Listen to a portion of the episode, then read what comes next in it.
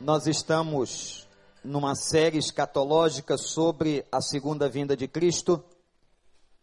Eu fui anunciar que hoje à noite eu ia abrir o livro onde estão os nomes dos salvos e tem tanta gente aqui.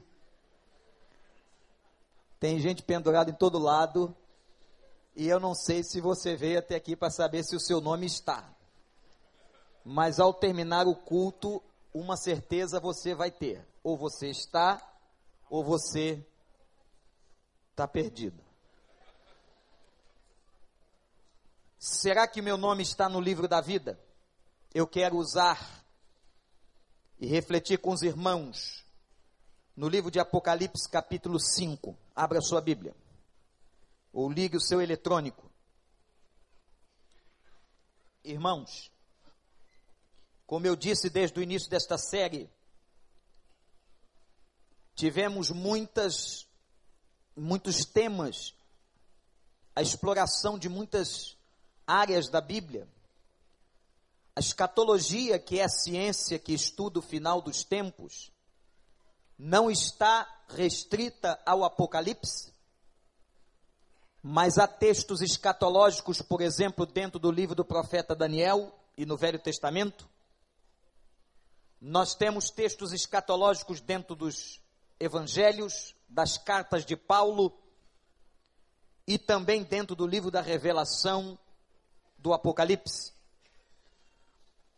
É um estudo maravilhoso, é um estudo que aguça toda a nossa curiosidade, mas ele é muito importante e são poucos os púlpitos que estão pregando hoje sobre a segunda vinda de Cristo porque não é um tema fácil, é um tema de muita complexidade. Sobre os nomes, vejam o que acontece no capítulo 5, na revelação de Jesus Cristo a seu servo João, preso em Pátimos. E nós temos uma descrição espetacular que eu queria que você fosse imaginando à medida que nós vamos lendo.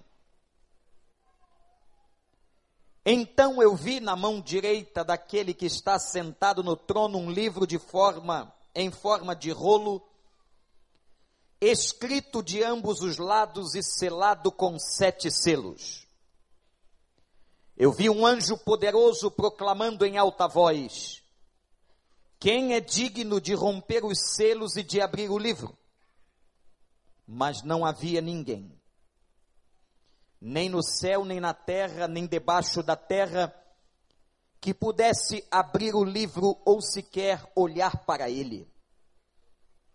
E eu chorava muito, porque não se encontrou ninguém que fosse digno de abrir o livro e de olhar para ele. Então um dos anciãos me disse: Não chore. Eis que o leão da tribo de Judá, a raiz de Davi, venceu para abrir o livro e os seus sete selos. Depois vi um cordeiro que parecia ter estado morto em pé no centro do trono, cercado pelos quatro seres viventes e pelos anciãos. Ele tinha sete chifres e sete olhos, que são os sete espíritos de Deus enviados a toda a terra. Ele se aproximou e recebeu o livro da mão direita daquele que estava sentado no trono. Ao recebê-lo, os quatro seres viventes e os vinte e quatro anciãos prostraram-se diante do cordeiro, cada um deles tinha uma harpa e taças de ouro cheias de incenso, que são as orações dos santos, e eles cantavam um cântico novo.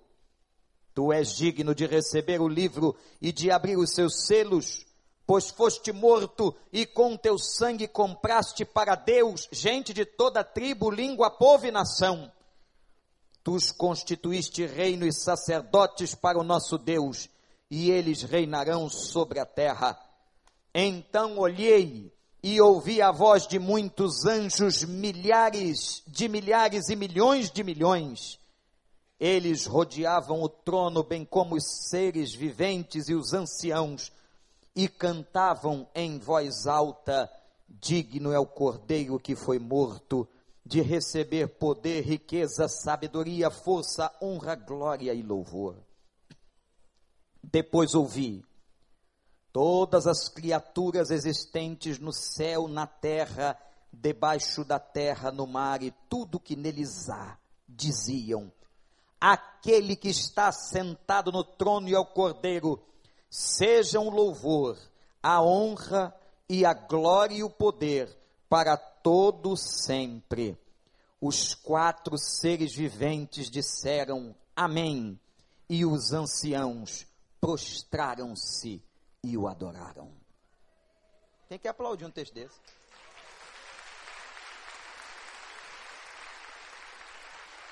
Dá medo até de pregar.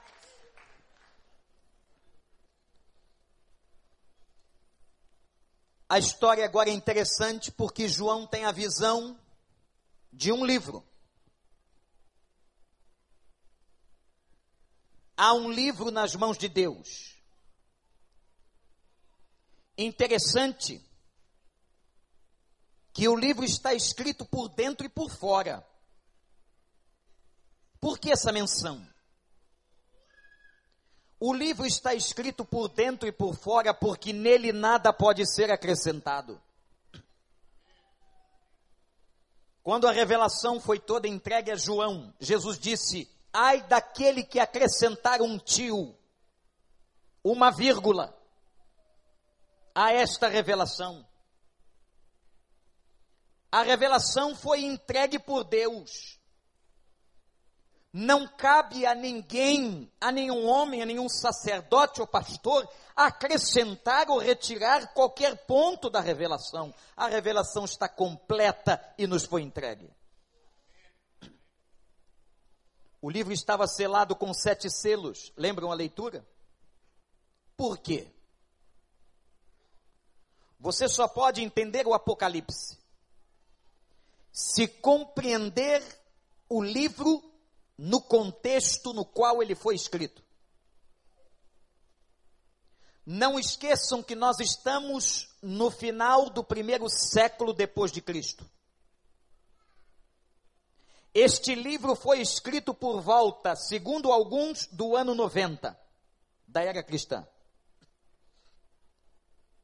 Império Romano. A cultura política do mundo era romana. Os tabeliões eram romanos. Os cartórios eram romanos. Os registros legais eram romanos. Por que, que João tem a visão de um livro selado com sete selos? Porque no Império Romano o único documento selado com sete selos era um testamento. E um testamento trazia o seguinte: todas as informações e os nomes daqueles que seriam beneficiados por aquele que entregou herança. No testamento consta, e há pessoas aqui que receberam testamentos e heranças. No testamento constam os nomes de todos aqueles que serão presenteados. Portanto, meus irmãos, quando a Bíblia diz que o livro que João vê tem sete selos, esse livro é um testamento de Deus que continha os nomes de todas as pessoas que seriam salvas. Todos os nomes que herdariam a salvação. E para que o testamento fosse realmente levado a termo, era necessário que ele fosse aberto diante de um tabelião romano e fosse lido. Ora, o que isto significa? Que o livro da vida sobre o qual João está colocando seus olhos, deveria ser aberto e deveria ser lido, e cada nome que estivesse neste livro da vida teria herança e posse na vida eterna. Louvado seja o nome de Deus. O meu nome e o seu nome, que foi salvo pelo sangue do Cordeiro, estão escritos no livro da vida. Pode dar um glória a Deus aí?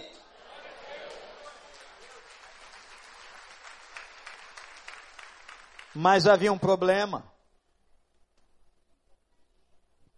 O livro que está nas mãos de Deus, contendo o nosso nome e a nossa história e a nossa herança. Por isso, Paulo vai dizer aos Romanos: nós somos co-herdeiros de Cristo, isto é, nós vamos possuir a herança que Cristo tem para nós. Vejam o poder e a grandeza dessa herança. Ninguém podia abrir o livro. João chorava. Imagina comigo esta cena dolorosa, mas bela, daquele que foi o apóstolo mais amoroso, aquele que deitou sua cabeça nos ombros de Jesus, aquele que fora o último apóstolo a morrer, já no final da sua vida chorava. Chorava porque ninguém foi encontrado digno de abrir o livro e diz o texto, sequer, sequer de olhar para ele. Eu fico pensando, irmãos, me lembrando inclusive dos grandes nomes da história do povo de Deus e fazendo a seguinte ligação: Abraão, Abraão, o pai da fé, não foi achado digno. Moisés, o maior legislador da história da humanidade, não foi digno. Davi, o maior rei em Israel, não foi digno. Elias, o grande profeta, não foi digno. Salomão, em toda a sua sabedoria, não foi digno. Isaías, o maior profeta messiânico da história do Velho Testamento, não foi digno. Jeremias, que enfrentou o cativeiro babilônico, não foi digno. O apóstolo Paulo, maior missionário entre os gentios na história da igreja, não foi digno. Pedro, sustentáculo da igreja de Jerusalém, não foi digno. João não foi digno. E ele chorava. Por que ele está chorando, gente? Ele está chorando porque se o livro não for aberto, se o livro não puder ter os seus nomes lidos, e esses nomes tomarem posse da herança, nós não seremos convocados. Essa é a imagem. Quando de repente aparece uma figura angelical, alguém que está presente na visão e na experiência de João e diz a ele: atenção, não chore, porque Há um que pode e é digno de abrir o livro, aquele que é o leão da tribo de Judá aquele que é raiz de Davi, que veio da linhagem, como a promessa dizia, aquele que venceu, está sentado à direita do Pai, com o cetro da vitória nas suas mãos. O nome dele é Jesus Cristo. Ele é o único, único, único digno de abrir o livro.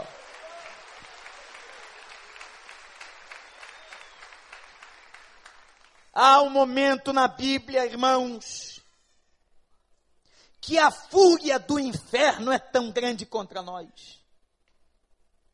A fúria do inferno é tão grande contra a igreja que às vezes o Senhor permite que nós a vejamos quando cristãos são decapitados, crucificados, degolados pelo Estado Islâmico e por tanta gente porque professam o nome de Jesus. Mas eu quero lembrar aos irmãos a frase de Nero, quando matavam os cristãos na década de 60, o imperador romano, que havia colocado fogo na cidade para culpar os cristãos, declara sem entender como pode. Quanto mais nós os matamos, mais cristãos nascem. O sangue deles parece semente que brota na terra. Louvado seja o Senhor, porque a boca de um ímpio sujo proferiu a verdade da igreja de Deus. Às vezes a gente não entende, porque tanto sofrimento, porque tanta dor, mas eu quero dizer para você o que diz a palavra de Deus. Porque a nossa leve e momentânea tribulação, olha aí você que está tribulado com qualquer, qualquer, coisa, seja no trabalho, seja em casa, seja no casamento, seja com um filho, seja na enfermidade, preste atenção, nós que estamos, estamos sendo atribulados ainda por um pouco de tempo, Nada pode ser comparado à glória que nos será revelada em Cristo Jesus, nosso Senhor. O que passamos neste mundo nada é em comparação à beleza da glória. João agora recebe a informação: não chores de um ancião. O leão da tribo de Judá. E às vezes, gente, eu falava das forças do inferno. Essas forças são tão grandes, presta atenção nisso, são tão grandes, tão grandes, mas tão grandes, que a Bíblia diz que o demônio é como um leão que ruge. Eu não sei se você já viu aquele bicho rugir. Se já, você já foi a um zoológico, o problema é que a gente vai no zoológico eles estão dormindo. Eles recebem uma medicaçãozinha para ficar tranquilos. Mas eu já vi um bicho desse rugir. Ô gente, dá vontade de aplaudir. É claro que eu queria aplaudir porque está na jaula, né? E eu do lado de fora vendo aquele bicho rugir com aquela juba. Que animal lindo! Que animal lindo! Que animal forte! As suas patas, a sua postura, o animal é maravilhoso, o leão é um bicho lindíssimo. Que, aliás, atenção, é um animal que domina todos os animais selváticos, mas quando vê a leoa,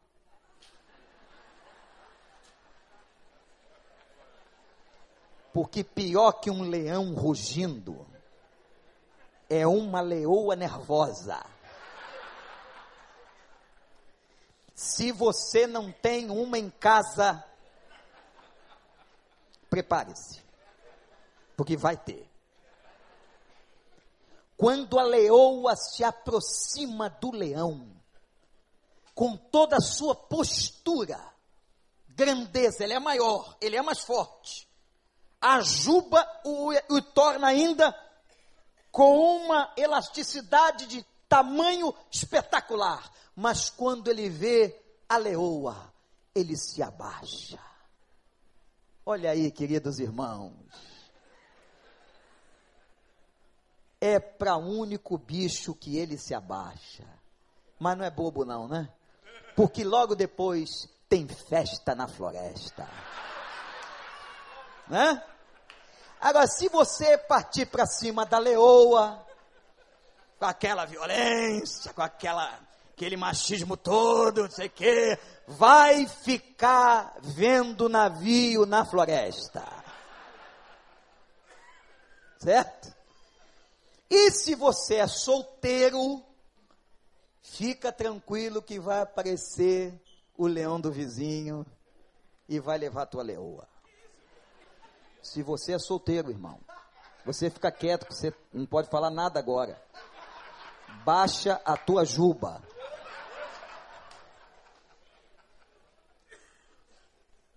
Irmãos, mas o bicho é tão bonito.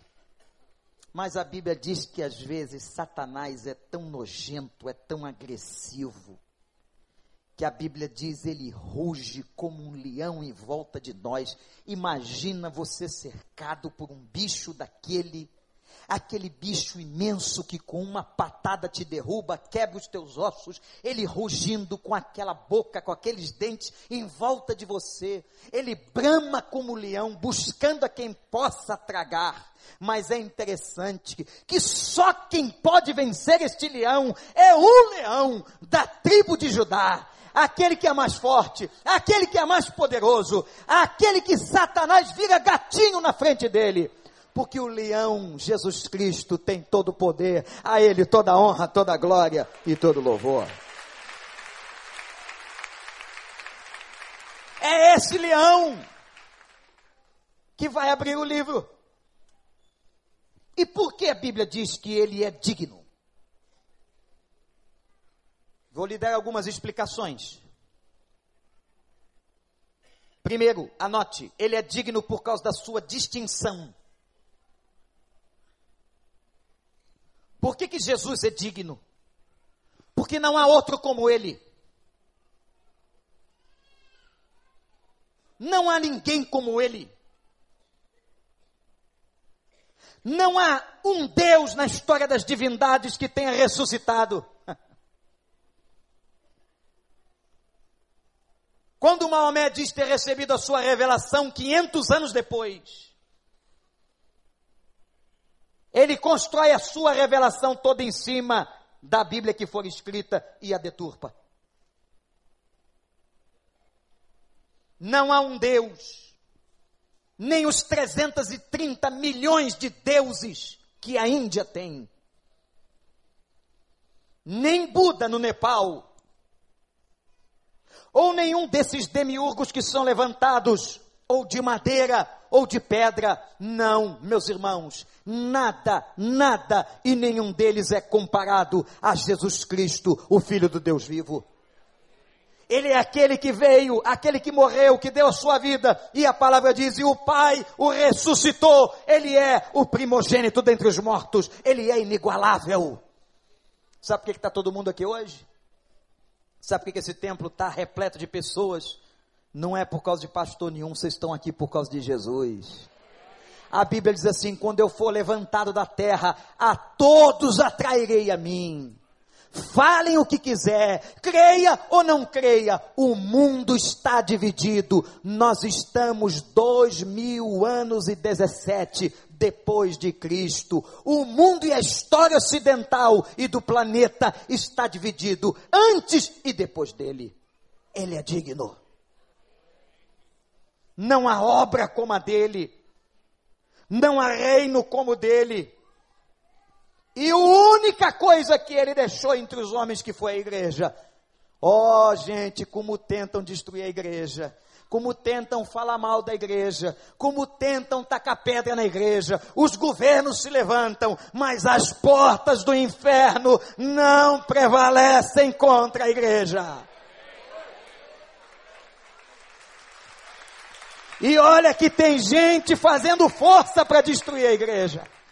E tem até crente fazendo força, dando tão mau testemunho, fazendo tudo errado, mas nem com seu mau testemunho, com tudo que você faz errado, a igreja vai para o chão, porque a igreja não está sobre o pastor Vander, sobre o pastor Rousseau Shed, que está na glória, ou sobre Luiz Saião, ou qualquer um desses pastores. A igreja, como diz o apóstolo Pedro, ela está sobre Cristo, ele é a pedra angular de esquina.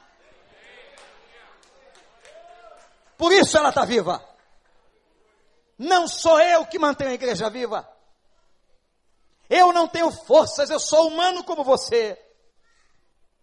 Mas há um poder que nos toma, há um poder que vem de cima, há um poder que nos renova, há um poder que nos alegra, há um poder que consolou seu coração na hora da intercessão, há um poder que alegrou sua vida na hora do louvor. Esse poder é trazido pelo Espírito Santo de Deus. Ele é digno por causa da sua distinção. Segundo, ele é digno por causa do seu poder. Vocês por acaso sabem notícia de alguém que tem mais poder do que ele? Vocês sabem notícias de alguém que ressuscitou ou fez reviver pessoas na terra? Vocês sabem notícias de pessoas curadas que não tenham sido curadas por ele? Não, meus irmãos, porque a Bíblia diz que pelas suas pisaduras nós fomos sarados. Quem pode curar a tua vida, quem abençoa a tua vida, não é aquele baita médico do hospital das clínicas ou do samaritano. Quem vai curar você é Jesus de Nazaré. Você pode ter o melhor plano de saúde, ou você pode não ter plano de saúde, você pode parar num hospital público, mas quem tem autoridade de liberar cura é Jesus Cristo. Hoje pela manhã falei, apresentei o casal Guilherme e Elaine, que estavam aqui há mais de 20 anos na igreja. O homem está quase no Guinness, porque fez quatro transplantes de fígado, de tudo quanto é lado, e o Senhor o sustentou, e ele reconhece: quem fez isso na minha vida foi Jesus de Nazaré.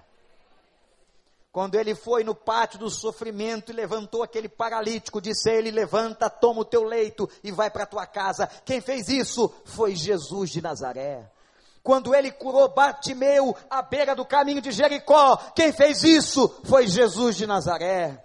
Quando ele tocou naquele esquife onde estava aquela menina, e a menina se levantou, Tabita Cume, levanta-te menina. Quem fez isso foi Jesus de Nazaré aquele irmão que você conhece, que foi curado de câncer, que sustenta pessoas hoje que estão vivas. Quem faz isso é Jesus de Nazaré. Ele tem todo o poder, a ele seja dada honra, glória e louvor. Aplaudo o nome de Jesus. São sete chifres. O chifre, aliás, o número sete, no cabalismo judaico, é o número da perfeição de Deus. Sete chifres, porque tinha, e o chifre era a conotação de poder. Cuidado, porque hoje chifre é outra coisa, mas naquela época, chifre era a conotação de poder. Sete chifres. Significa que era todo o poder. Sete olhos. O Deus que tudo vê que é onisciente, e os sete espíritos, que simbolizavam toda a divindade do Cordeiro. E o texto diz que ele aparece, agora não como leão, mas como cordeiro. Olha que coisa, que contraste maravilhoso, pastor Miqueias. Olha que coisa linda é a Bíblia. Primeiro ele aparece como leão e agora ele aparece como cordeiro. O cordeiro é aquele bicho, aquele animal dócil o Cordeiro de Deus que tira o pecado do mundo, aquele que foi para o matadouro, aquele que foi sacrificado, aquele que o seu sangue foi vertido por mim e por você, o Cordeiro de Deus, ao mesmo tempo que ele é o leão da tribo de Judá, ele é o Cordeiro de Deus, manso e suave, aquele Cordeiro que ama você e que tem todo o poder. Ele é digno porque ele tem todo o poder. Ele é digno porque ele tem toda a distinção e não há ninguém como ele. Vejam, ele agora toma o livro. O livro sobre qual, o qual João chorava. E aparecem criaturas celestiais emblemáticas aí, olha para a sua Bíblia. Quatro seres viventes e aparecem os 24 anciãos. Quem são os 24 anciãos? Aqui está uma das mais lindas simbologias da igreja. A simbologia dos, das doze tribos de Israel, do povo de Deus no Velho Testamento, e os doze apóstolos que geraram a igreja neotestamentária, os 24 anciãos, é a simbologia de todo o povo de Deus na face da terra. A igreja do Senhor, e agora vem, pastor Miqueias, irmãos, a palavra que diz que todos eles adoravam. Imagina, meus irmãos, é de arrepiar. Você gosta de música? Imagina que agora está todo mundo em volta do trono, os 24 anciãos, e aparece, diz a Bíblia, milhares de anjos, primeiramente, e depois a Escritura declara: agora não são milhares, são milhões e milhões que estão cantando. Ele tem todo o poder, ele tem toda a divindade, ele é digno de receber toda honra e louvor. Só ele pode abrir o livro. Terceira razão porque ele é digno. Primeiro, ele é digno por causa da sua distinção. Segundo, ele é digno por causa do seu poder. Terceiro, ele é digno por causa do seu amor. Quem é que tem pedido de oração aqui? Que ainda não foi atendido? Levanta a mão. Eu tenho. Quanta gente? Quase todos. Eu quero dizer uma coisa para você. Tem horas que a gente pensa que a resposta não vem. Tem horas que a gente pensa que ele não ouviu. Tem horas que nós temos um sentimento de orfandade, de abandono. Mas eu trago a palavra de Deus em consolação ao seu coração no versículo 8. Quando a Bíblia declara que os anciãos, os 24 anciãos, tinham sete taças. Sete taças.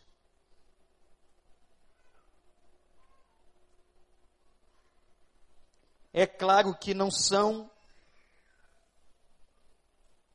nem de longe parecidas com este lugar. Esta simples bacia de recolhimento de orações ou de pedidos de oração que as pessoas deixam aqui. E nós depois distribuímos ao ministério de intercessão da igreja e eles distribuem, oram por todos vocês que colocam pedidos aqui. Mas os anciãos que apareceram estavam com sete taças maravilhosas e maiores do que essa. E o texto diz que nelas, diante do cordeiro, estavam todas as nossas orações. Louvado seja o nome do Senhor. Todos os seus pedidos, meu irmão, todos os seus clamores não estão esquecidos, você não está esquecido ou esquecida, o Senhor está ouvindo o teu gemido, o Senhor está vendo a tua lágrima, o Senhor está vendo o sangrar do teu coração, está diante dele e ele vai responder em tempo oportuno, diante da sua soberania e da sua sabedoria. Deus vai te abençoar, Deus vai dizer a você o que é que você tem que fazer. Você crê nisso? Mas crê mesmo? Ou você acha que Deus não está respondendo oração? Ou você não tem ideia? Olhe para isso. Os anciãos tinham as taças, e agora João vê o cordeiro o cordeiro que trazia nas mãos as taças com as orações dos santos. Por isso que ele é amor. Agora guarda um versículo e leva para casa. Preste atenção. Aquele que não poupou nem mesmo a seu próprio filho, aquilo que era mais valioso e importante, como não nos dará com ele todas as outras coisas? Eu quero dizer uma coisa para você, meu amigo. Você que está me ouvindo na internet, no rádio, ou qualquer lugar, se Deus não te deu ainda, é porque não é bom para você. Glorifique a Deus por isso. Porque Deus não dá pedras no lugar dos pães. Se Deus não te deu, é porque não é tempo de dar. E tenha certeza que Deus só tem aquilo que é bom e que é melhor para nós.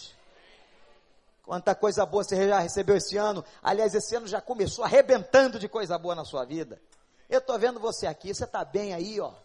Está todo mundo bonitinho, arrumadinho, sustentado, no meio da crise toda, todo mundo se arrebentando. É possível que alguns até foram à praia.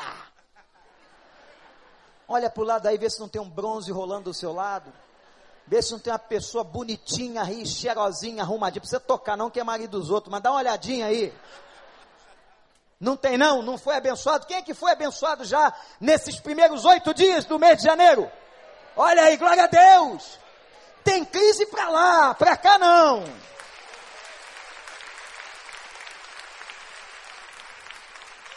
Aquele que nem mesmo a seu filho poupou, como não nos dará com ele todas as coisas? Você que está machucado aí, ou está machucado, te feriram, te aborreceram, fica frio porque as tuas orações e a justiça de Deus vai imperar na tua vida. O nosso Deus é justo juiz. Ele não deixa ninguém fazer mal aos seus. Aquele que habita no esconderijo do Altíssimo, a sombra do Onipotente descansará. Habita no esconderijo do Altíssimo, a sombra do Onipotente descansará. Mil vão cair à tua direita, dez mil à tua esquerda, mas você não será atingido. O Senhor é teu pastor e nada você terá falta. Ele te faz repousar em verdes pastos e te guia mansamente às águas tranquilas. Refrigera a tua alma, ainda que você ande pelo vale da sombra da morte. Você não deve temer mal algum, porque Ele está contigo e te livra. O Senhor te sustenta e te guarda. E a bondade do Senhor e a misericórdia te seguirão todos os dias da tua vida. E habitarás na casa do Senhor por longos dias. Levante e dança. Para terminar.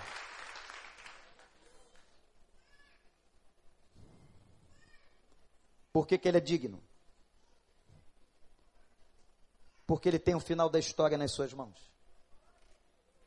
Isso aqui é uma consolação. Ele é digno porque ele é distinto, não tem ninguém como ele. Ele é digno por causa do seu poder. Ele é digno por causa do seu amor. Mas por fim ele é digno porque a história está nas mãos dele, apesar de nós acharmos que perdeu o controle. Onde está Deus no meio do caos? Onde está Deus que não olhou para os presídios de Manaus? Onde está Deus que parece que não vê a corrupção de Brasília? Onde está Deus que não vê o que o Estado Islâmico está fazendo na Síria? Onde está Deus? Nós não entendemos. A mente humana é pequena. Por isso que Martim Lutero enfatiza o texto de Abacuque e Paulo na carta aos Romanos e diz assim: olhe para mim, o justo viverá da fé. Porque aquele que pode tentar fazer mal ao teu corpo, disse Jesus, nada pode fazer com a tua alma.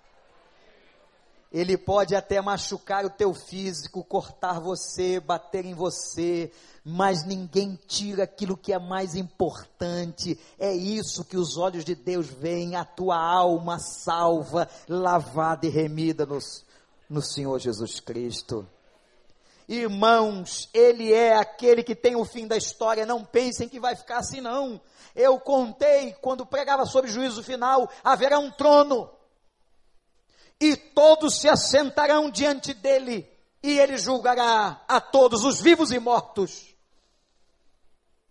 E aqueles que são dele ouvirão a sentença: Vinde benditos de meu Pai, possuam por herança aquilo que vos está preparado desde a fundação do mundo. Você vai ouvir isso? Tem gente que vai ouvir o seguinte: apartai-vos de mim, malditos, para o fogo eterno que foi preparado para o diabo e para os seus anjos. Eu não fiz para vocês, não. O inferno não foi feito para o homem, não. Vai para lá quem quer. Quem não ama Jesus, quem não quer se entregar a Jesus, mas a vontade de Deus, diz a Bíblia, é que todos os homens sejam salvos. Todas as pessoas venham. Ele tem a história nas suas mãos. Irmãos, o final dos tempos, a história da escatologia é uma história dramática. Nós já começamos, nós já entramos na era escatológica. Muitas coisas já estão acontecendo das 70 semanas de Daniel, segundo os estudiosos, 69 já se cumpriram. O amor tem se esfriado. Nação contra nação, reino contra reino. Filhos contra os pais e pais contra os filhos. Mas diz o Senhor, isso é o princípio se levantarão nos tribunais contra vocês por causa do meu nome, como agora na Rússia, que se fecha de novo para o nome de Jesus e proíbe qualquer missionário estrangeiro de entrar no seu território. Muitos serão perseguidos. O anticristo, em figura encarnada de autoridade, vai aparecer. Os movimentos anticristãos vão se desenvolver ainda mais, mas fiquem firmes, porque aquele que permanecer até o fim será salvo. Aquele que permanecer fiel, aquele que permanecer na videira. E gente, aquele que estava dando a revelação a João, começou a ver a música. Cadê os nossos músicos aqui? começou, pode subir para cá, a ver a música. Versículo 9 e 10, olha só a Bíblia. Os quatro seres viventes, os anciãos, os seres espirituais, as criaturas de Deus, diz a palavra. Porque agora, ao abrir o livro, Jesus lerá os nomes. Atenção, de todas as tribos, povos e raças de todas as etnias. Vem gente da América, vem gente da Austrália, da África, da Europa, de toda a Ásia. Nossa família é grande, gente. E tem gente com todo tipo de olhinho.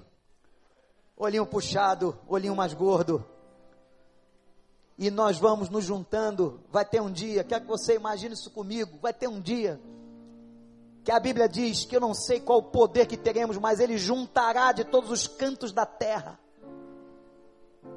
e trará para diante dele e celebrará conosco a ceia. Para que nós nos lembremos que tudo isso foi possível porque ele morreu por nós. O livro será aberto e os nomes dos salvos serão lidos. José, Maria, Paulo, Yashin, Roland, John, Paul, seja qual for, os japoneses, os chineses da igreja perseguida, os tailandeses, os irmãos sofredores de Angola, de Moçambique, a turma da América Central de El Salvador, país mais violento do mundo, mas tem uma turma salva lá, com o pastor Mário Vega e tantas igrejas. Eles virão também. Vira gente do Canadá, da América do Norte, da Europa, até a turma de Portugal vai presente. Da Espanha, da França, aqueles franceses que eu conheci, na igreja de Felipe Degar, que eram perseguidos vindo das Guianas, aqueles franceses vão estar também, vai todo mundo entrar no bonde da alegria e da salvação. E só há um critério, atenção, um, um critério. Sabe qual é?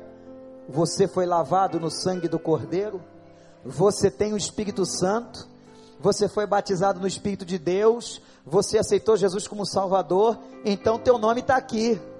Sabe quem vai dizer essa noite se você está com o nome no livro ou não? Não sou eu, não. É você. É você. Se você aceitou o Evangelho, se você recebeu Jesus, se você confessou seus pecados, se você já entregou sua vida ao Senhor dos Senhores, então eu te garanto por essa palavra, que quando o Cordeiro abrir o livro, ele vai ler o teu nome. Vamos repetir juntos agora o nosso nome o nome que será lido, o nome que te identifique da tua identidade. É só aqui para entrar, porque a Bíblia diz que quando chegar lá, você vai receber um novo nome. Você vai receber uma nova identidade. Mas aqui, na hora da porta, você vai estar falando o teu nome. Vamos lá, igreja, todo mundo junto.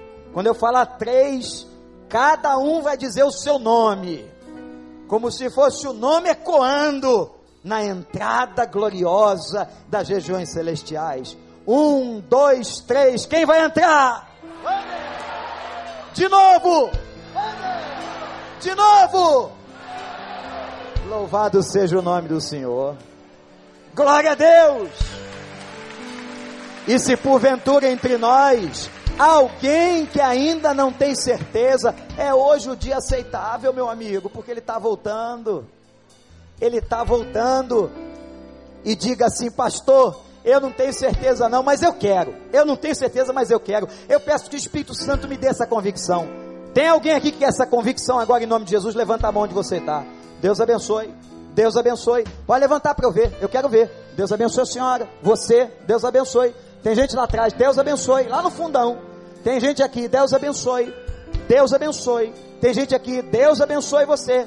Você vai dizer assim, você que levantou a mão, vai dizer comigo, Senhor Jesus, eu entrego a minha vida a Ti, eu me reconheço pecador, e eu aceito a mensagem do Evangelho, eu aceito o senhorio de Jesus Cristo na minha vida, e ó Deus, quando aquele livro for aberto, que o meu nome seja dito, vinde bendito de meu Pai, possua por herança esse reino que está preparado para você há tanto tempo desde a fundação do mundo. Pai, abençoe essas vidas. Que quem não tenha certeza saia daqui com a certeza da sua salvação. Oh, glória seja dada ao Senhor. Como os anciãos, os anjos e milhões e milhões nós cantamos a glória. A glória do Cordeiro que foi morto mas está vivo. O leão da tribo de Judá, que retém as nossas orações e todo o nosso sofrimento terá fim. Por isso damos glória ao Senhor. Senhor, ajuda-nos a combater o bom combate. Ajuda-nos, como diz Paulo, a acabar a carreira da vida e guardar a nossa fé. Nós te amamos. Você pode ficar em pé e dar glórias ao Senhor. Olhe para mim, hoje de manhã, toda a série está no nosso site. Hoje de manhã eu falei do que vai acontecer com a gente depois de morrer. Eu já perdi minha mãe há alguns anos, mas tem dias que você acorda com muita saudade Teve um dia, gente, vou contar só para vocês. Que eu estava na minha casa, minha mãe já tinha partido e eu estava com muita saudade. Sou filho primogênito. E abateu aquela saudade, apertou o coração. E eu passei o dia todo assim. Mas eu sabia que antes dela morrer, ela tinha confessado a Cristo eu tive o privilégio de batizar a minha mãe e o meu pai. E eu disse: Senhor, perdoa a minha fé pequena, mas, ó Deus, consola o meu coração. me dá aquela experiência de vigor. Naquela noite eu tive um sonho, meus irmãos, na porta da vila onde morávamos. A visão foi magnífica. Eu nunca contei para muita gente isso. Eu vi o rosto da minha mãe imenso, monumental e brilhava. E a voz do Espírito dizia: O que você está vendo é glória do Senhor. Ela está viva. E foi uma visão esplendorosa, de conforto, de alegria. Que Deus faz isso com a gente. Quando Jesus levar você, restaurar a integridade do teu eu, nós vamos ter o privilégio de rever amigos, irmãos que já partiram, e nós vamos ter o privilégio de glorificar o Rei dos Reis. Está com saudade de alguém que se foi em Cristo? Está com saudade? Fica tranquilo. Um dia nós vamos rever essas pessoas. Agora canta assim, ó. A letra vai estar bem projetada ali. Glória, glória ao autor da minha fé. Liga a sua voz e cante mais alto. Glória, glória, glória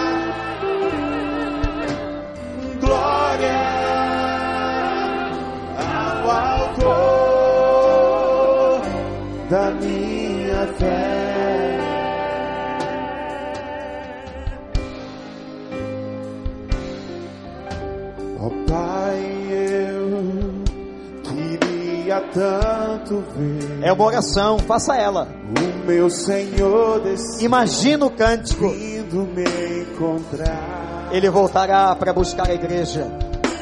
Eu posso até imaginar a resplendente glória do Senhor Jesus, Senhor Jesus. transpondo as brancas nuvens. As brancas nuvens E ele vem dos céus. mais puro azul. E diz a Bíblia que todo olho verá, todo olho verá. O mar dará os seus mortos. Nem norte existirá. E aí, em meio às lágrimas Em meio a lágrimas e sorrisos de alegria, sorrisos de alegria, que prazer! de prazer. Eu que era cego, Eu que é. eu agora cego, posso ver o Senhor Posso ver. E contemplar a Sua majestade. Contemplar, Aleluia. contemplar, enfim. Por isso eu canto É glória a Deus. glória, Oh glória, glória, glória. glória, glória ao autor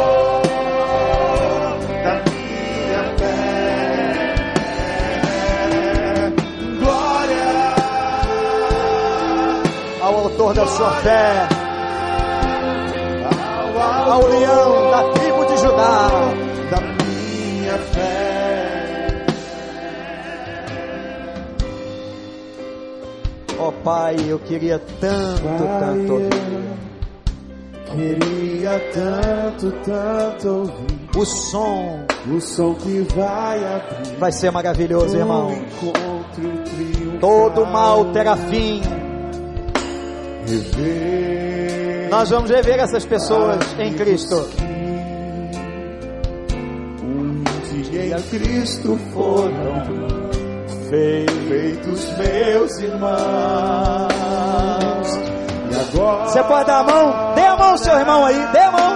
Assim podemos as mãos. Pois temos um, somente um. Temos todos um. Somente um. Um. Um só Senhor. Um só Senhor. Levante a mão do seu irmão e glorifique. Eis o consolo que envolve a minha vida. O meu Senhor Jesus, que foi morto sim naquela cruz, voltará, voltará, enfim, por isso eu canto. glória. Pegue as suas mãos bem alto e diga: Glória, glória, glória ao autor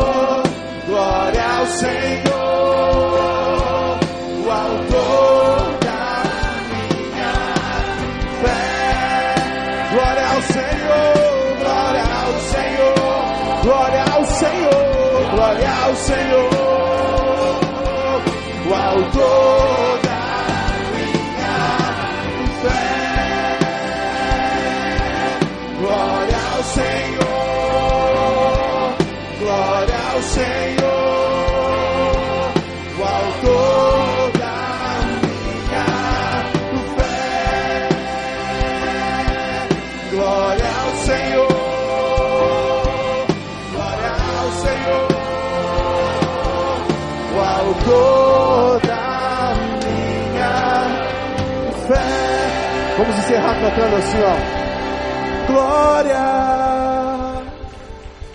glória.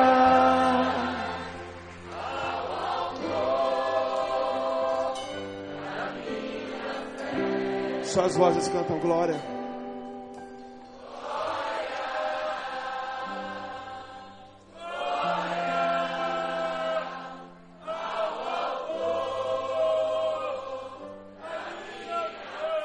Cante mais uma vez, glória, glória.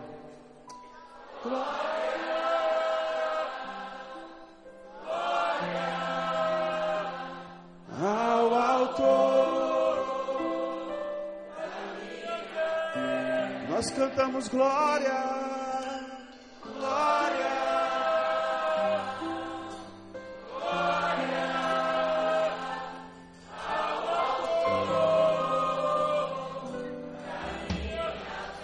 Quem vai estar lá naquele dia cantando glória diante do Senhor, aplauda Ele, glorifique o seu santo nome.